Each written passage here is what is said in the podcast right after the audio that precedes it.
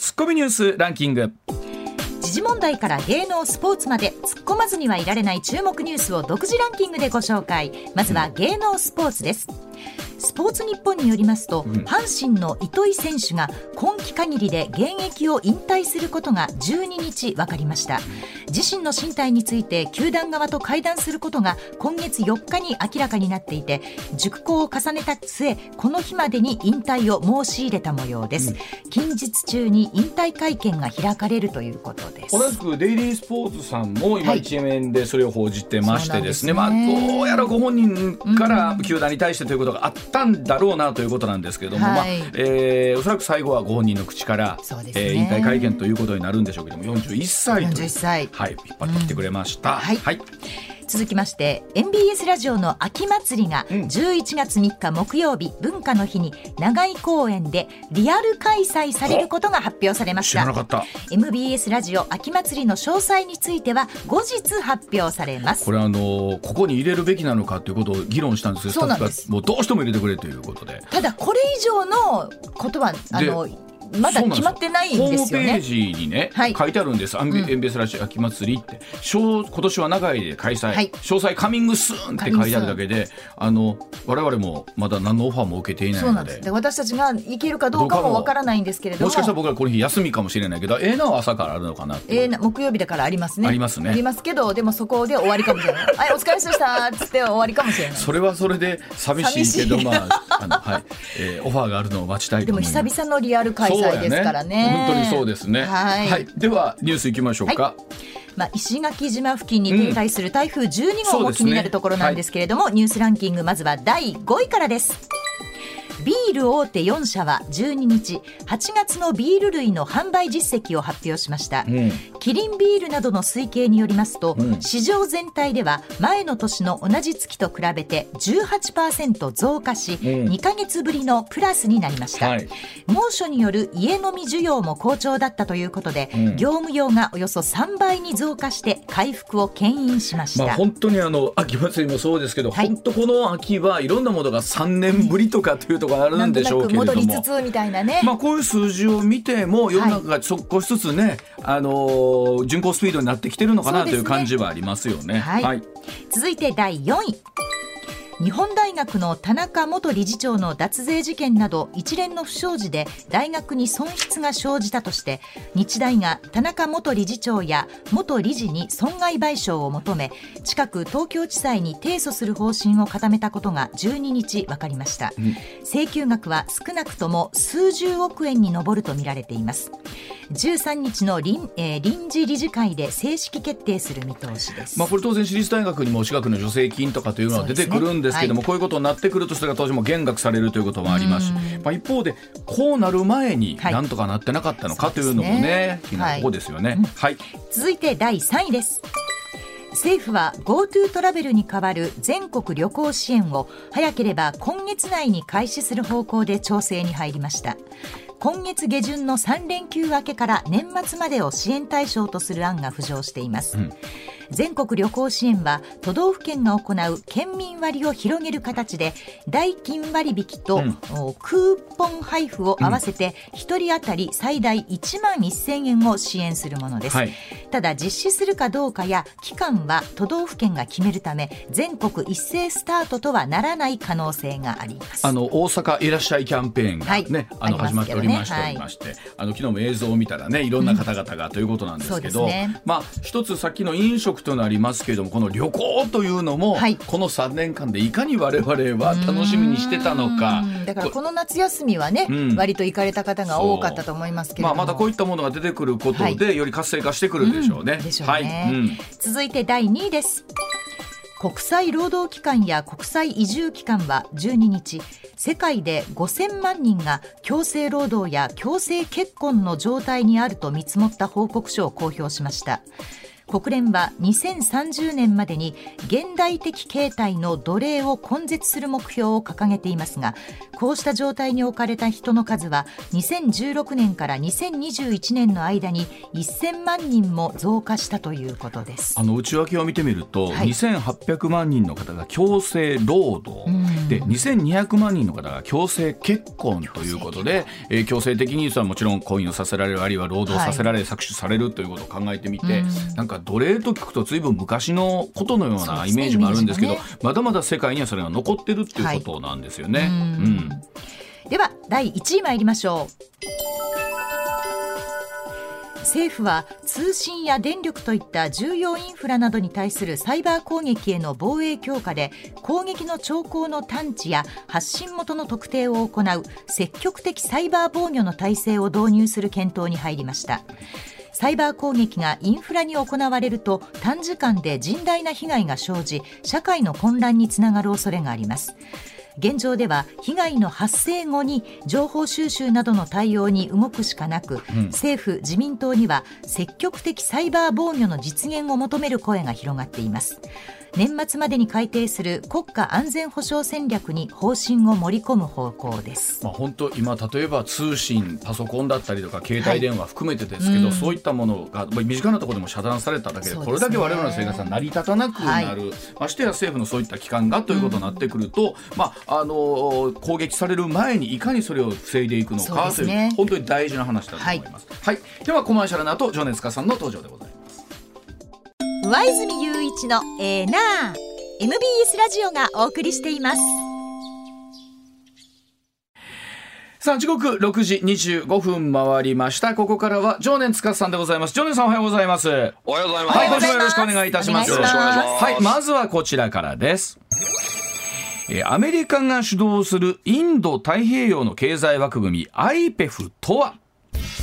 さあこの IPEF、IPEF 日本やアメリカそれにインドやオーストラリアなど14カ国が参加する枠組みで日本時間の10日初めて対面での閣僚級会議が行われました、はい、えー、この中でデジタル経済の推進を含む貿易、うん、半導体など重要物質の安定供給を目指すサプライチェーンそして脱炭素に役立つインフラ整備などのクリーン経済そしてマネーロンダリング対策などの公正な経済この4つの分野で交渉を始めることをえ参加する14カ国で確認しました、はい、さあこの TPP、IPEF、ASEAN にレシップ、えー、本当に横文字 R シップ R シップいろんな横文字ありますけれども、はい、この IPEF とは一体今度はどういうものなのかということでございますが、うん、さあ常念さん本当に我々もニュースの中でいろんな横文字が出てきてですね、すね。一体どれがどの枠組みだったのかと、ごっちゃになることもあるんですが、改めてこの IPEF でございますけれども、どういった枠組みなのか教えてもらえますでしょうか？はい、うん、これ、まあ、そもそもね、その歴史的経緯から、まあ、全部含めてね、うん、まあ、5秒で説明すると、5秒で ?5 秒で、はい、TPP に入れなかったアメリカが、うん、えー、似たようなものを作りました。うん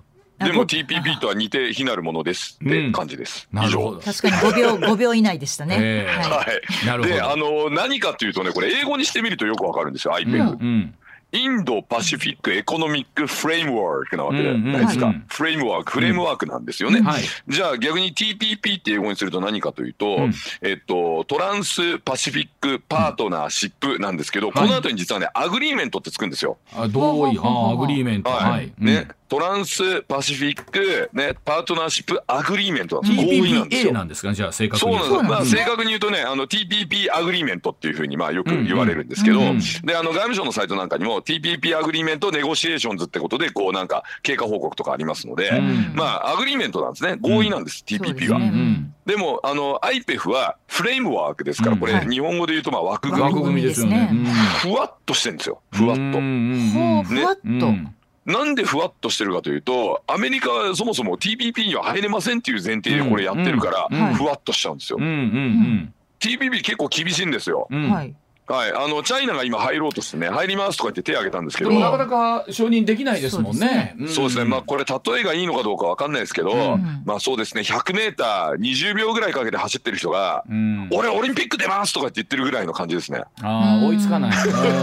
なるほど。もうもう100%無理だろお前みたいな感じなんですよ。あの TPP 入るにはもう100 100メーター10秒台で走った人じゃないとまず予選出られませんみたいなかなりちょっと高度な枠組みなんですね、TPP って。いろんなくあのね条件クリアしないとダメですもんね。そうです。その条件の一つは例えば労働者の人権認められてるのかみたいな。さっきの奴隷って話ありましたけど、チャイナなんて奴隷だらけじゃないですか。申し訳ないですけど。だって選挙ないんですよあの国、うん、ね、うん、人権とかどうなのってまあ多分ほとんどないですよ今だってロックダウンなんて人権ないでしょはっきり言って、うん。はい。まあ、やりまくってますよね。あとまあ外国企業の自由度とかいろんなものがありますもんね。ですよね、であとほら著作権大事にするかどうかとか、はい、もう全滅じゃないですか。結局 そのルールが同じ人たちじゃないと、そのグループに入っちゃうと混乱しちゃうわけですよね、そうなんですよ、はい。でもアメリカは自分の独自ルールがあって、はいその TPP のルール厳しいのはちょっと嫌だなと。うん。でトランプ大統領も、それからそのバイデン大統領も、いわゆるその FTA 的なものね、フリートレードアグリーメントですけど、この手のやつアメリカを貧しくしたみたいな感じで選挙で言っちゃったわけですよ、人気取りで、今更入れねえと、でどうしようってなった時に、うん、これ agreement じゃないんです framework なんですって。言ってんで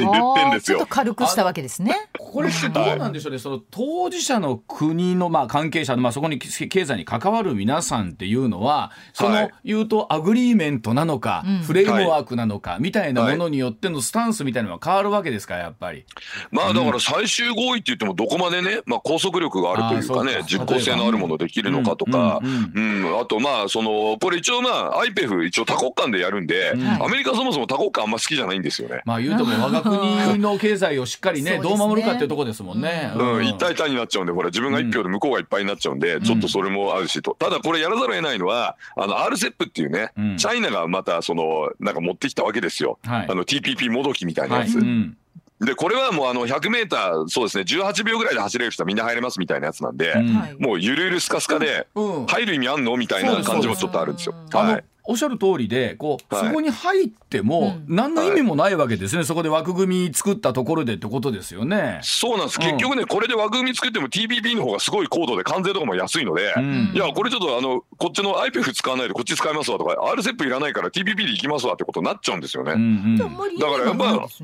まあ意味なまあだからこれあくまでもその安全保障上のこうなんか経済面におけるハイブリッド戦争みたいなちょっと側面もあって、うん、RCEP でチャイナがガンガンやるので、まあアメリカはあの IPF があるからっていう感じでまあ囲い込みみたいな、うんうん、まあでもお互いにやってるのはその TPP よりはちょっとレベルの低い、うん、そのまあその貿易協定協定にすらなんないですよね、うん。うん、あまあそんな感じです。はい。これ例えばね今そのおっしゃるように、はい、いろんなこの枠組みができてるじゃないですか、はい、で、はい、なんかそれこそ本当いろんな自治会になんか入ってるみたいな感じなのかなっていう気はするんですけど例えば、こんなにたくさんの枠組みをこう作るその意味ですよね。ねそれぞれが。いい質問ですね。いい質問です。それね最初ね一個でやろうと思ったんですよ。うん。あの私たち社会の時間に習ったでしょ子供の頃、うん、ガット、関税と貿易に関する環境で。でガットがその後どうなったか知ってます？どうなったんですかガットそういえば。ガットが WTO になったんですよ。あ世界貿易機関。はい、そうガットが WTO になってよしみんなで一個のルールでやろうってなったら、もうみんなうわーって学級崩壊になって何も決まんなかったの。なるほど。いろんなこと言い出しちゃって。じゃあまあじゃあしょうがねえからお前らギャーギャー言うから仲良しグループ同士でやれよって言って、の EU がだからなんかやったりとか、ね、TPP できたりとかして、ここでこうガーってなってで日本は全部のその仲良しグループにほとんど入ってるんですよ。日本超有利なの実はこの貿易協定では。でアメリカいろいろわがまま言ってそのなんかねもうトランプさんの時もそうだしトランプさんの時盛り上がりすぎたんでバイデンさんも配慮せざるを得なくて、TPP 入れねえしでちょっと苦しい中でもちょっとこれやらないとチャイナが来ちゃうからっていうので IPEF やったんですよ。でもそのチャイナの RCEP もうまくいってるかっていうともうなんか本当に 100m18 秒の回みたいな感じで誰でも入れんじゃんこんなのみたいな感じで。もうほとんど何の役に立たないと。あの入っても結局 TPP の協定使うからこれいらねえからみたいな感じになっちゃうわけですよね。だったら、ね、だったらその枠組みはあんまり意味ないわけですよ、ね、意味ないんだけどでもこうちょっともう今そういう流れなんですよ。ダブルみんなで1個でやるとしてもダメで、もうちょっとじゃああのねあの2国間だとさすがに少ないからまあ多国間なんだけど地域でみたいなのはいろいろできてんで地域間で調整してってやった方がうまくいくんじゃないと。これ難しいですね。あの、それこそよく言われるように1対1になると、どうしても強い国の方が有利になるわけじゃないですか。その通りです。はい。だから枠組みを作ろうとするんだけど、その枠組みはたくさんあると今度枠組みの意味をなさなくなってくるっていう。そうですね。正しい形はどこなんだっていうのをおそらく今世界中が探ろうとはしてるんだと思うんですけどね。うん、まあおそらくだから EU とか TPP みたいなちゃんとしたやつができて、うん、でそれに入ってる国同士がそのまあこうパートナーシップみたいなの日本とはまああのヨーロッパ EPA 結びましたよね。うん、ああいうような感じで、まあ、日本は今そういう意味で言うとそのあらありとあらゆる貿易協定のハブになるんですけどこれだって TPP でしょ、はい、2種を ET EPA あって。でさらにこの IPEF も入るし RCEP も日本入ってるわけでしょ、うん、もう全部日本をハブにしてやった方が得じゃない？みたいな感じ。になるじゃないですか。あの、はい、僕もだから仕事でね、はい、ちょいちょいいろんなこう契約みたいなのあるときに、たまにこう外国の云々みたいな書類を見ることがあるんですけど、うん。はいはい、あの本当に正直申し上げてこれは一体何の書類なんやろうっていうのをちゃんとした人と相談しながらやるんですけど いや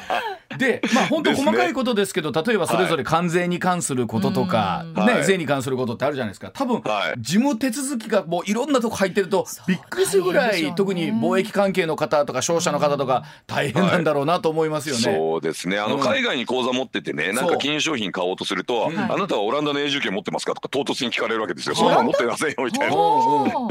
でなんかそのオランダのなんかその節税の仕組みがなんかあってでそれそれだとこれは適用できませんみたいなことなんか告知しなきゃいけない義務があるんだかなんか知らないですけど聞かれるんですよね。なんかだからそういうことのなんか事務的なもので手続きもたくさんありあるほど大変なんだろうなと、まあ、それを補ってあまりあるこうメリットというか、まあ、よかった、あのこの、ね、協定に加盟しててって、日本がなってればいいんですけども。そうですね、まあ、あのオーストラリアの牛肉がだいぶ安くなりましたよね。あとオーストラリアのワインで結構いいワインあるんですけど、これもまあ割と安くなったりとか。で日本からオーストラリア輸出する時ももう関税ゼロですからね。うんそうですよね、そう日本車いっぱい買ってもらえるんで、まあお互いだから得意なことをやり合ってですね、うん、えー、まあこれあの相対優位の法則っていうんですけれども、うん、あの全ての人がですねそのまあ発展している国もそうでない国も必ずその役割があるんですよ。はいはい、うん、はい。あの比較比較優位かごめんなさい。比較優位のあの法則っていうのがあってね、はい、はい、まあこれリカードという人がまあ言ったんですけれども、うん、あのすごい経済的に遅れていてですね、もう本当に生産性も低くて、ね。でこの国一体何作るのみたいな国でもこういうまあ TPP みたいなところ入るとですね、あの日本なんかやっぱりそういう機械とか、まあ、自動車とかああいうところ特化した方がやっぱ効率いいんですよね。はい、うん、で日本の中で生産性が低い部門っていうのはなんか海外から買った方が安かったりするんですよ。はい、うん、でそれで必ず居場所ができるっていうね自由貿易の良さなんですよ、僕はね。はい、だからそういう意味では、まあ、こういう協定やっていくと、まあ、あのオーストラリアとかニュージーランドみたいなところもね、まあ、得意分野ありますから、で日本の得意分野とそういうところがシナジーでね、お互いにこう発展していくっていうのモデルにはなると思うんですけどね。補い合うっていうのはいいですよね。そうなんですよ。まあこれが国際分業ってやつなんですけど、ねこれがあの社会主義のねその崩壊によって1990年代からぶわっと世界中にこの広がったサプライチェーンが今またロシアによって分断されようとしてますよね。うん、で世界また鉄のカーテンで半分ずつになっちゃうかもしれないですね。でもおっしゃるように例えば今ここにあるような、はい、まあ、あの半導体とかっていうのはまあね、少な少なくなってきてて、はい、そのサプライチェーンというか、それを世界中で安定供給できるとか、まあ、この後大きなやっぱりエネルギーだと思うんですけど、それがしっかり世界でこう共有できるっていう枠組みになればいいんですけれどもやっぱり、えー、なんかのあって我が国がだけになってしまうとまた世界のバランスが崩れるわけですよね。まあそうですね、だからそういうのも全部含めてその、まあ、全部交渉でね最初のね、うん、だから農業はじゃあここまで譲るけれども、はい、逆にじゃあ車の関税はこういうふうにしてくださいみたいな交渉でこう全部やって、うん、でまあ多国間でまとめ上げたのがこの TPP なんですよね。ねだから結局はその TPP にアメリカがあのなんかのもうすごい歴史的転換があって、はい、っていうことがあるのかどうかっていうだけですよね。ですね。まあアメリカの TPP 入れば本当早いんですけどね。うん、自分で言い出しっぺで言っといてやめちゃうっていうね、国際連盟と同じことになっちゃったんですよね。ねだからまあい。ろんな枠組みがえらいことになってしまったのかなというところだと思うんですが。まあでもそれでもアメリカ抜きで TPP やったのはね安倍さんのやっぱ大きな功績ですよ。そうなんです、ね、これがなるのとないの大違いでしたからね。まあそうですよね。まあ世界のリーダーが抜けた状況でやるわけですからね経済的に、ね、本当ですよ。この TPP をねやった本当大きい。はい。日本がこう中心的なまあその調整役というか役割を担ってたわけですよね。まあそうですね。アメリカなきやとこの TPP まとめ上げたのは本当日本の力だと私は思いますからね。わかりました。はい。では続いていきましょう。こちらでございます。さあ時刻6時37分回りました。さあウクライナ情勢の今ロシア軍はどうなってるんでしょうか？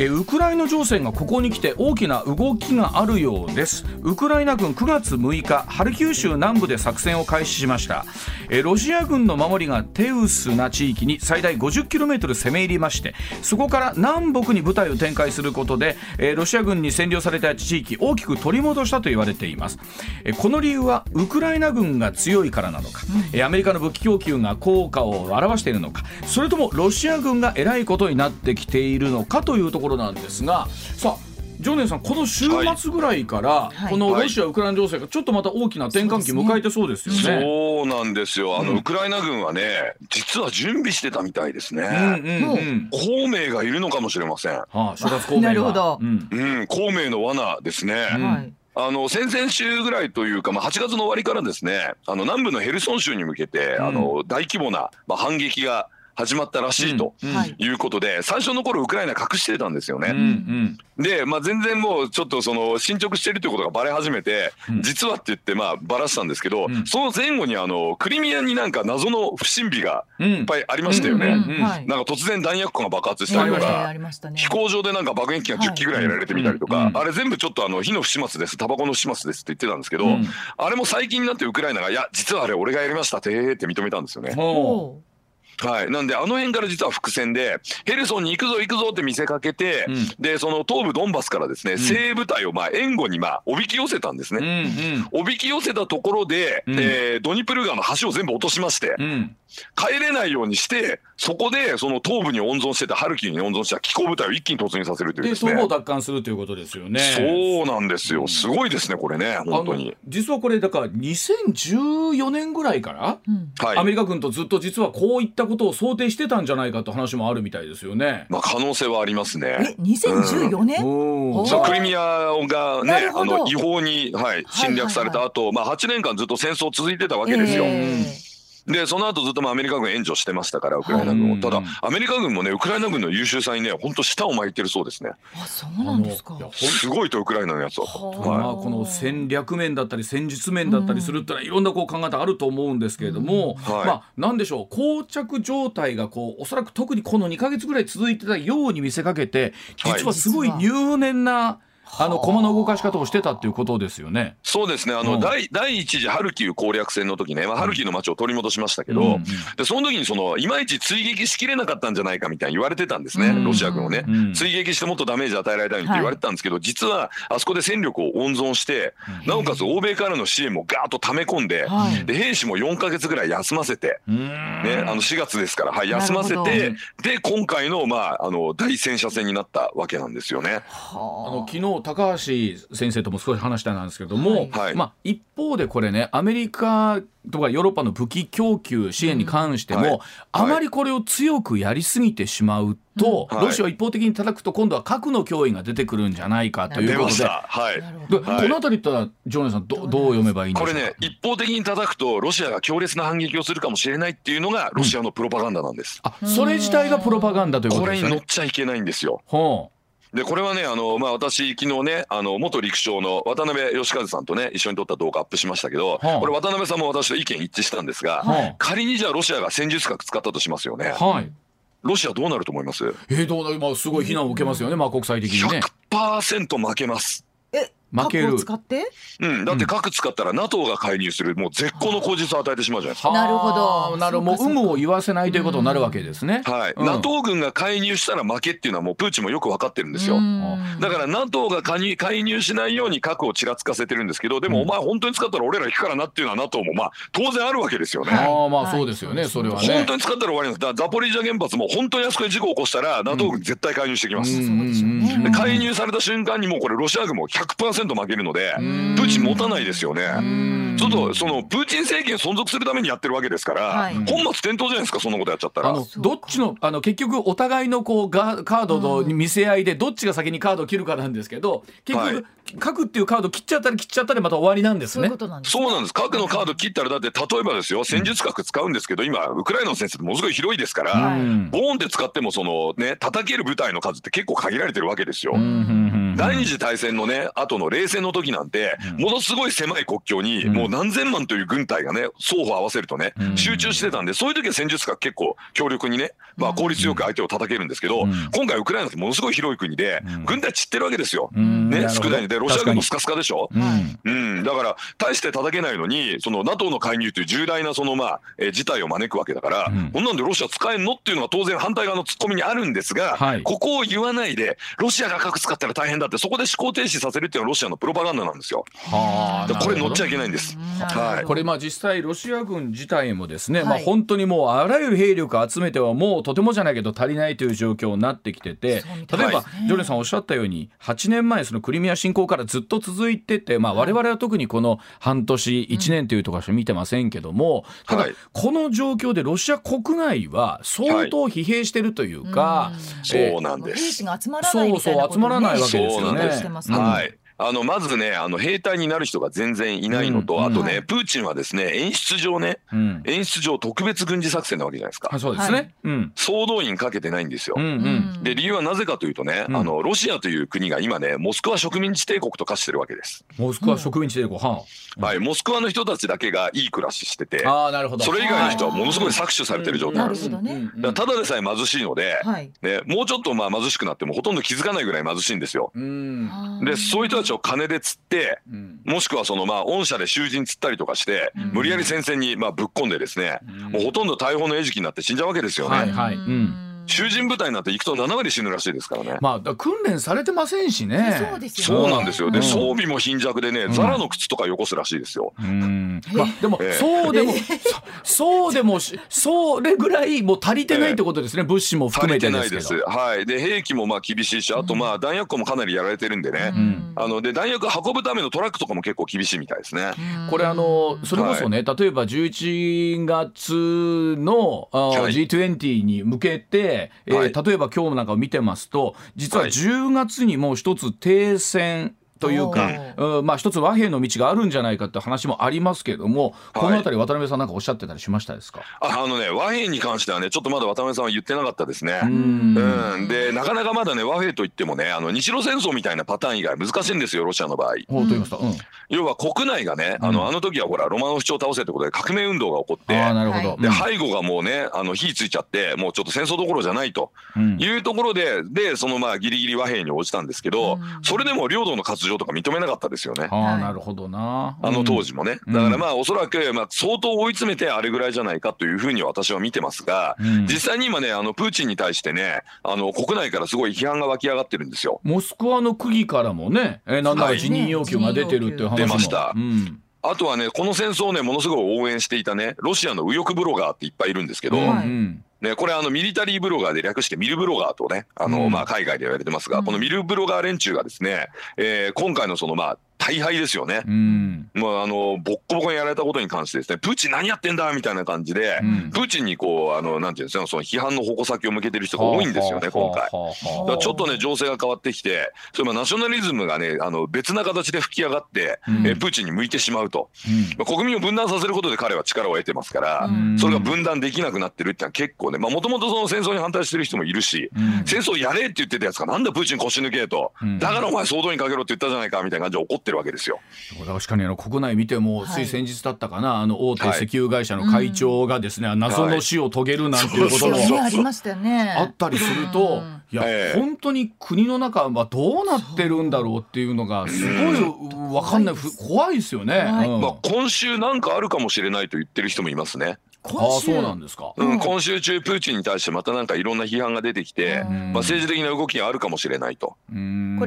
いうまあその見方もねこれ海外、まあ、ニューズウィークかなんかかな、あの書いてましたけれどもまあでもこれも分かんないです。その海外のジャーナリストがそう言ってるってだけの話ですからね。例えばプーチンさんに何かあって、次にプーチンさんを超えるような人みたいな人は出てくるんですか？ロシア。これねソ連崩壊の時をちょっと思い出していただいたらいいんですけど、まあ結局ねゴルバチョフが最後出てきて、はいね、でクーデターで失脚して、はい、その時エリツィンさんが来ましたよね、はい、でそのエリツィンさんの次誰来たかといえばプーチンでしょ、うん。うん、だからちょっと喉元すぎるとまた同じようなやつ出てきちゃうかもしれないですね。そっからもう足掛け20年30年近くですもんね。ずっとですもんね。そうなんですはい、だからまあソ連崩壊の時のねあの情けない思いは嫌だと、ソ連の方が良かったって人たちが結構いて、でもソ連時代のあのもう本当苦しいこと忘れてるわけですよみんな、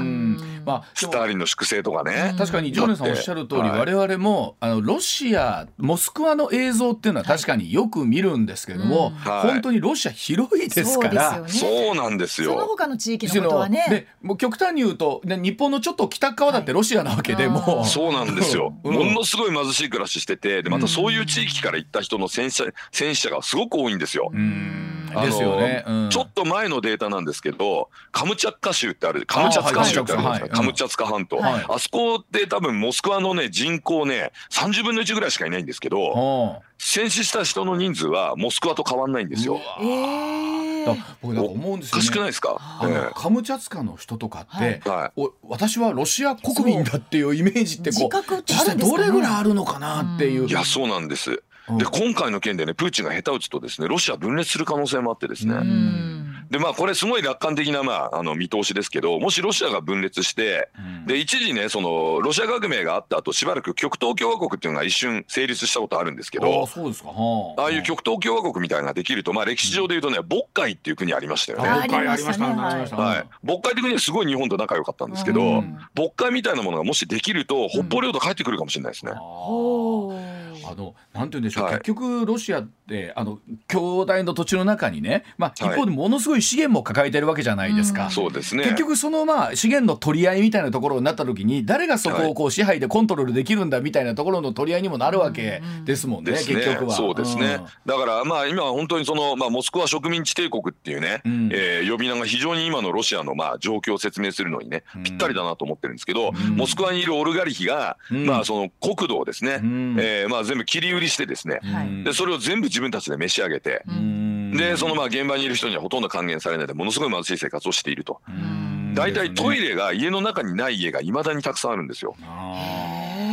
だからウクライナに行った兵士がですねウクライナ人がすごいいい暮らししてるってびっくりするわけですよ。あなるほど。なるほど。あの虐殺があったブチャなんてちょっとした高級住宅街なんで、なんでこいつらこんないい暮らししてるんだってもうそこでルサンチマン爆発してであんな残酷なことしたんですよ、ね。なるほど。なんかあの逆の変な恨みみたいになっちゃったわけですね。そうなんですよ。だから恐ろしいなと思いますね。まあ、ただね今ね、このこの今回のまあウクライナの、えー、大反撃攻撃でね、まあ大反撃で、あのニューツ島っていう言葉がね SNS であつ溢れてるの知ってます？ニューツ島ニュー対馬。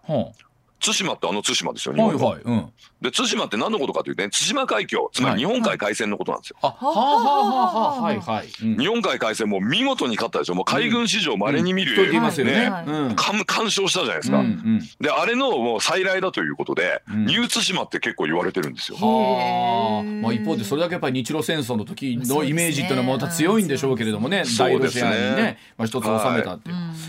まあ本当あのなんでしょう。えっ、と我々遠くから見るしかできないんですけど、あの状況とかを見た時に本当になんだろうあの平和って何ぞやっていうことをすごい考えながらなんですけどね。はい、ですね。まあでもあの平和とかね戦争とかそのまあ境界線が曖昧になってるってことをね皆さんに感じてほしいんですよね。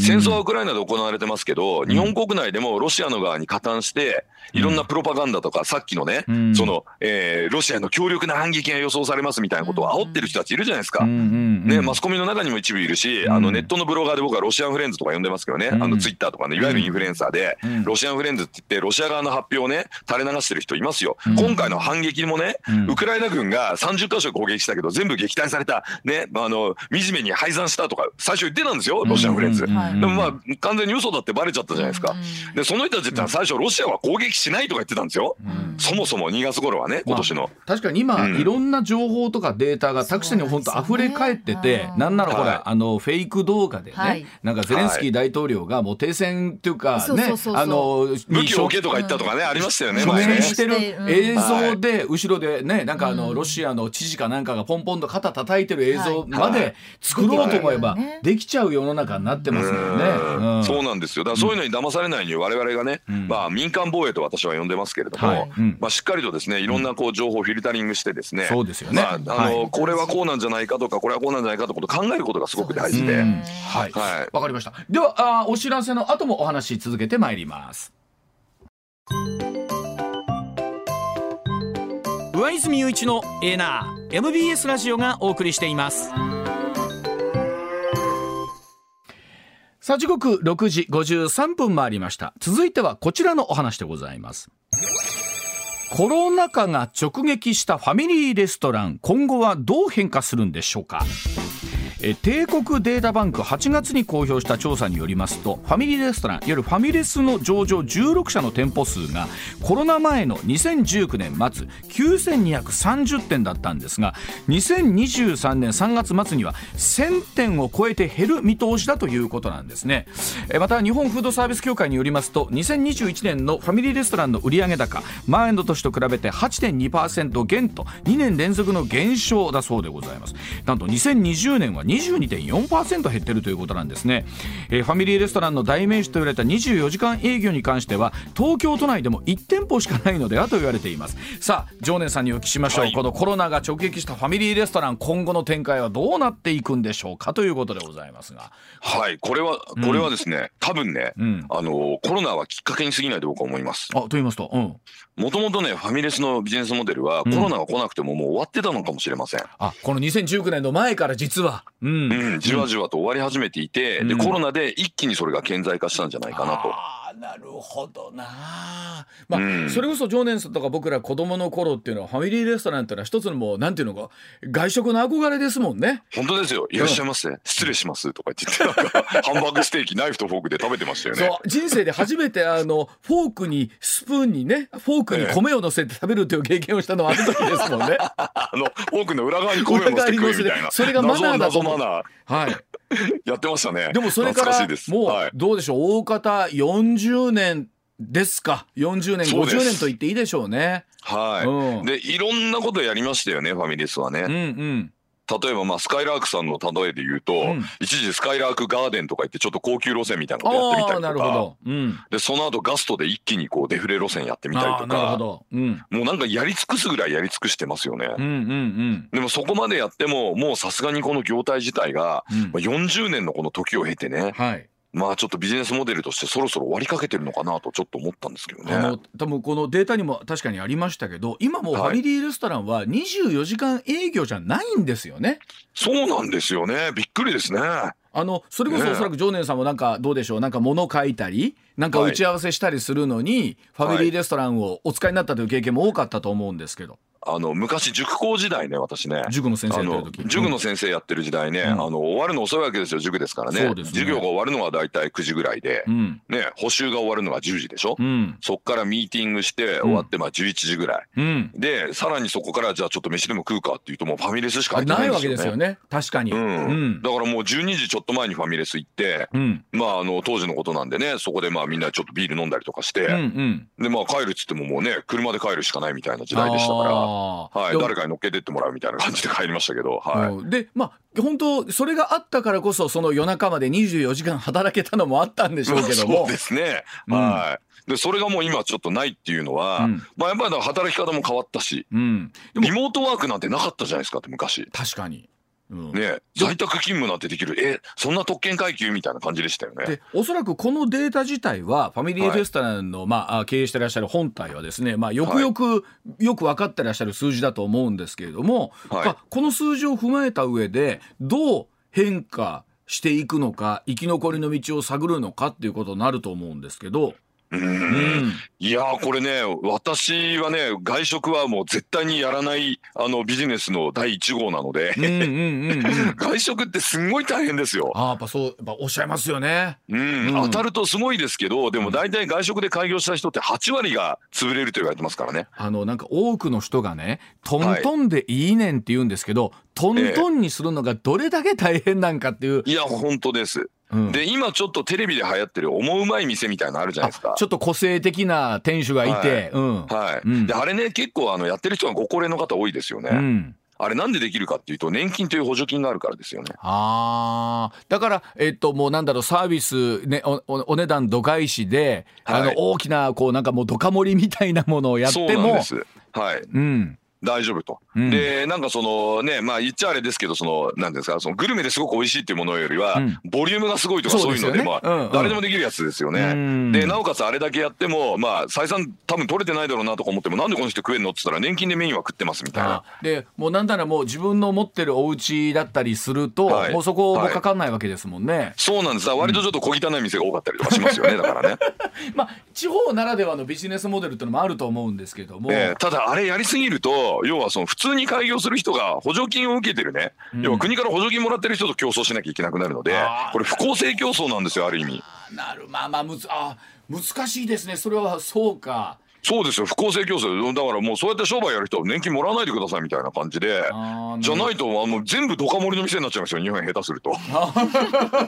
まあそうまあでも本当だったらそうですよね、店舗のなんだ、その棚賃だったりとか従業員のね、お給料払って、それで利益上げていくわけですもんね、本当はね。そうなんですよ、でだからまあインバウンドとか解禁してもらってね、高いあのまあお値段でも食べてくれる外国人の人ね、グルメの人いっぱい来てもらって、そういうちょっとやる気のある若者の店にねちょっと、あの援助ね、あのお客さん行ってもらわないといけないなと、でファミレスもだからその中でどっち選ぶかですよ。思うまい店になっていくのかもうグルメに振るのか、まあ、今までみたいなちょっと中途半端なやり方まあなんかちょっと美味しいんだけど結構安いみたいなことでできるのかみたいなことをいろいろ試行錯誤してやらなきゃいけないと思いますね、まあ、ここまででもすごい試行錯誤してるんでファミレスって。確かにそうです。はい。では一旦、えー、7時の情報の後そのあたりのお話、えー、まとめていきたいと思います。一旦7時でございますジョナさんでもね、でもねというか、例えば、えっと、回転寿司、お値段がまあそれこそ100円からちょっと値上がりしたとはいえ、根強い人気がありますよね。ありますね。でも今回転寿司屋さんって、ラーメンも食えるし、ケーキも出るし、何でもあるんですなんならハンバーグも食えますよね。だからそうなると、今回転寿司のチェーンがファミリーレストラン化してるみたいな感じもあるそうなんですよ。あ。のライバルが増えたっていう側面もあるんですよね。前はファミレスって言ったらあの業態あれしかなかったんですけど確かに。今ファミレスみたいなもんどこでも食えるんですよ。あのコンビニでも買えるしスーパーでも買えるし。なんなら回転寿司屋もファミレスみたいなもん出してるんですげえライバル増えたんできついっていう面もあるんじゃないですか。あのだって今やコンビニですらね、はい、もう24時間やめましょうっていう時代になってて、あのあのなんでしょう本当にコロナ以降なんでしょうけど、うん、一気にそれが本当加速しましたもんね、はい、今まで、ね、なんでみんな夜中まで開けてたんだとか、はいはい、お客さんもほとんど来ないのにとかっていう。ですよね。まあ、あの人口も減ってきて慢性的な人手不足状態にあってねやっぱり24時間マンパワーで回すっていうのは厳しいんですよね、マクロ的な情勢が。でそういう中でやっぱり24時間開けられない。じゃあどうすんのと。そしたらじゃあ機械でやるのとか、ね、あのデリバリーまあ使ったりとかいろいろ増えましたよね選択肢が。はいはい。そういう中で多分世の中効率化していくのかなと思いますけどね。そうやって思うとなんだろう。あの栄枯盛衰というような何でしょうかこう盛り上がってた業界もいずれどっかでこう方向転換余儀なくされ。よっぽど頑張らないとね。そうあのよっぽど何かねさっきお常連さんがおっしゃったように、変えていかないと、うんはい、継続してっていうのは難しいですよね。難しいですね、まあ、私も経営者長いことやってますけどね、本、当、大変ですよ、ね、事務だけじゃダメだと思ってねそうです。事務だけじゃダメだと思って西麻布にね、今度あの個室のね、あのサブスクのサウナ貸し切りの。オープンしまして、いやいやいや。まだねプレオープンなんでちょっとまだ宣伝できないんですけど 10, 10月から始まりますちゃんと。宣伝じゃないですか、今おっしゃったようにサウナもね、それこそほら昔は銭湯だったわけじゃないですか、それがスーパー銭湯になり、より特化したサウ個室サウナが今ジョナさんだけじゃなくて今いくつかあってやってますね。この携帯もなんならこのここ数年の新しいビジネスモデルですよね。整うなんて言い始めてからねもうすごいですもんね。まあ、ただサウナのねポイントはね、まあ、これあんまり言っちゃうと参入してくるんで嫌なんですけど、圧倒的に今ね、供給不足なんですよね。あそうですか。そうなんですか？うん、入りたい人はいっぱいいるんですけど、あのサウナがあんまりないんですよ残念ながら。あのそれこそ武川さんのお好きな韓国ドラマ見てると、はい、サウナに行くっていう表現がよく出てくるんですけど、韓国はサウナですね。あそうなんですね。寝泊まりするんで、皆さんね。あそう。いうサウナね。そういうサウナ。そうそうジョナさんがやろうとしてるのはいわゆる個室の？え個室サウナとおっしゃいました、こ個室であの貸し切りですね要はね。貸し切りの。貸し切りの、えー、サブスクのまあちょっと高級なお高級なサウナでじゃあのいわゆるもう年会費が月会払ったら好きなだけ行っていいですよと、そうですそうです。はい。あの年会費のまああのコースによって予約できる数が変わって、一番いいコースはまあみ、えー、2つとか3つとか予約できるみたいな感じですかね。で1個消化すると次の予約できますみたいなお高いんですか？相当東京価格額ですかい。やでも一応ねえっと基本的なコースが3万5千円ぐらいに設定してる。基本的に3万5千円。サウナで。はい。なかなかも手ぶらで行っていつでも行けて整って帰ってこれるっていう感じですので、まあ、その3万5千円を出せる人たちもいるんですよねそうなんですよ。その人たちをちょっとマーケティングしようかなと思ってるんですよね。行き放題で3万5千じゃ安いっていう方ももしかしたらいらっしゃるでしょうね。あのまあ良かったです本当今ねエリアフリーで東京もちょっと流れてますが、これまた宣伝費としてまた別途請求させていただくという。そうですね。もちろんそうですよ。大阪設置払いは当たり前じゃないですかもう。そういうとこなんですね。そういうとこです。そんなに整った人ばっかりいりませんよでもそんなに。でもそう本当あれですね。あのなんかどの業界がはい、あなんだろう、流行るかとか廃れるかなんて本当に読めないですよね時代の流れですね、うん、あの全体のパイが大きくなるところにうまく乗らないと、どんなにうまいことやってもちょっと難しいんですよ。そうです。でまたそのパイをどう開拓するかもあるわけじゃないですか。そうですね、まあ、そういう意味で言うとファミレスはね40年前に無人の原野を行くがごとくぶわって拡大したわけですよ。あの本当子供の数もぐっと上がってた時だったし、はい、まあ、第二次ベビームーブでね、うん、はい、時代そういうまあ流れに流れに乗ってここまで来たんですが、ついにそのまあ流れが止まりそうだと。いうことですよね、まあ、おっしゃるようにその少子化だ高齢化だとは言われてますけど、はい、あの、はい、その、えー、ジャンルを特化して考えると、うん、そこに対してお金を出していいっていう人たちは山ほどまだいるってことですよねそのパイそうですね、うん、あとねもう一個大事なことはね、うん、これどうしようかな八重洲イブニングラボで言ってることなんだけどちょっとちょっと一言だけ。一言だけ、えー、まあかん、簡単に言うとですね、はい、あの流れがね大きく変わりそうなんですよ経済の。うん2020年を多分境にですね、うん、デフレモードからインフレモードにも世の中、まあ、全体ね、全世界がもう舵を切った感じですね。はいはい。で、これになるとね、今までね、あの、例えばデフレ時代にね、まあ割と重視されていた需給ギャップとかはあんまり説明力を失ってしまうんですよ。ちょっと難しい話ですけど、むしろね、人々のね、予想インフレ率の方が結構大事みたいな時代が、結構ね、今もうすでに来ていて、で、まあ、こういう中でですね、まあ、インフレモードってなると、うん、これは要はお金の価値が下がってくるわけですよね、はい、ね、うん、昔みたいにお金を貯め込んでおけば、とりあえず普通預金たくさんこう残高があればという時代じゃなくなるので、はい。はい、その物をまあ扱う人の方がまあ得と、うん、ね、あの儲ける、儲けられるようになると、でその物を作ってるのは会社なわけですから。で、その会社を所有するのは株主でしょ？うん、だからやっぱ株株式投資とかした方がいいですし。なるほど。は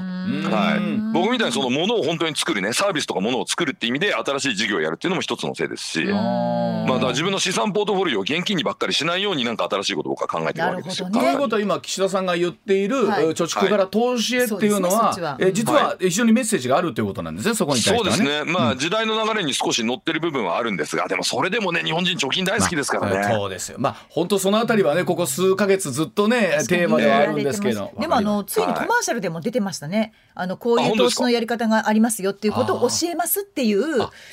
こういう業務もできるんだな仕事もできるんだなと思いました。その教えます気をつけてくださいね。大体本でタダで書いてあります。はい。勝間和代のお金は銀行に預けるなって10年前に出た本に全部書いてある話ですから。ちょっとだけサービスしておきます、そのあたりはじゃあ八重洲イブニングラボで。そうですね。わかりました。来ていただければはいお教えいたします。はい。じゃあジョルさんまた来週もよろしくお願いいたします。はい。よろしくお願いします。ありがとうございました。はい失礼します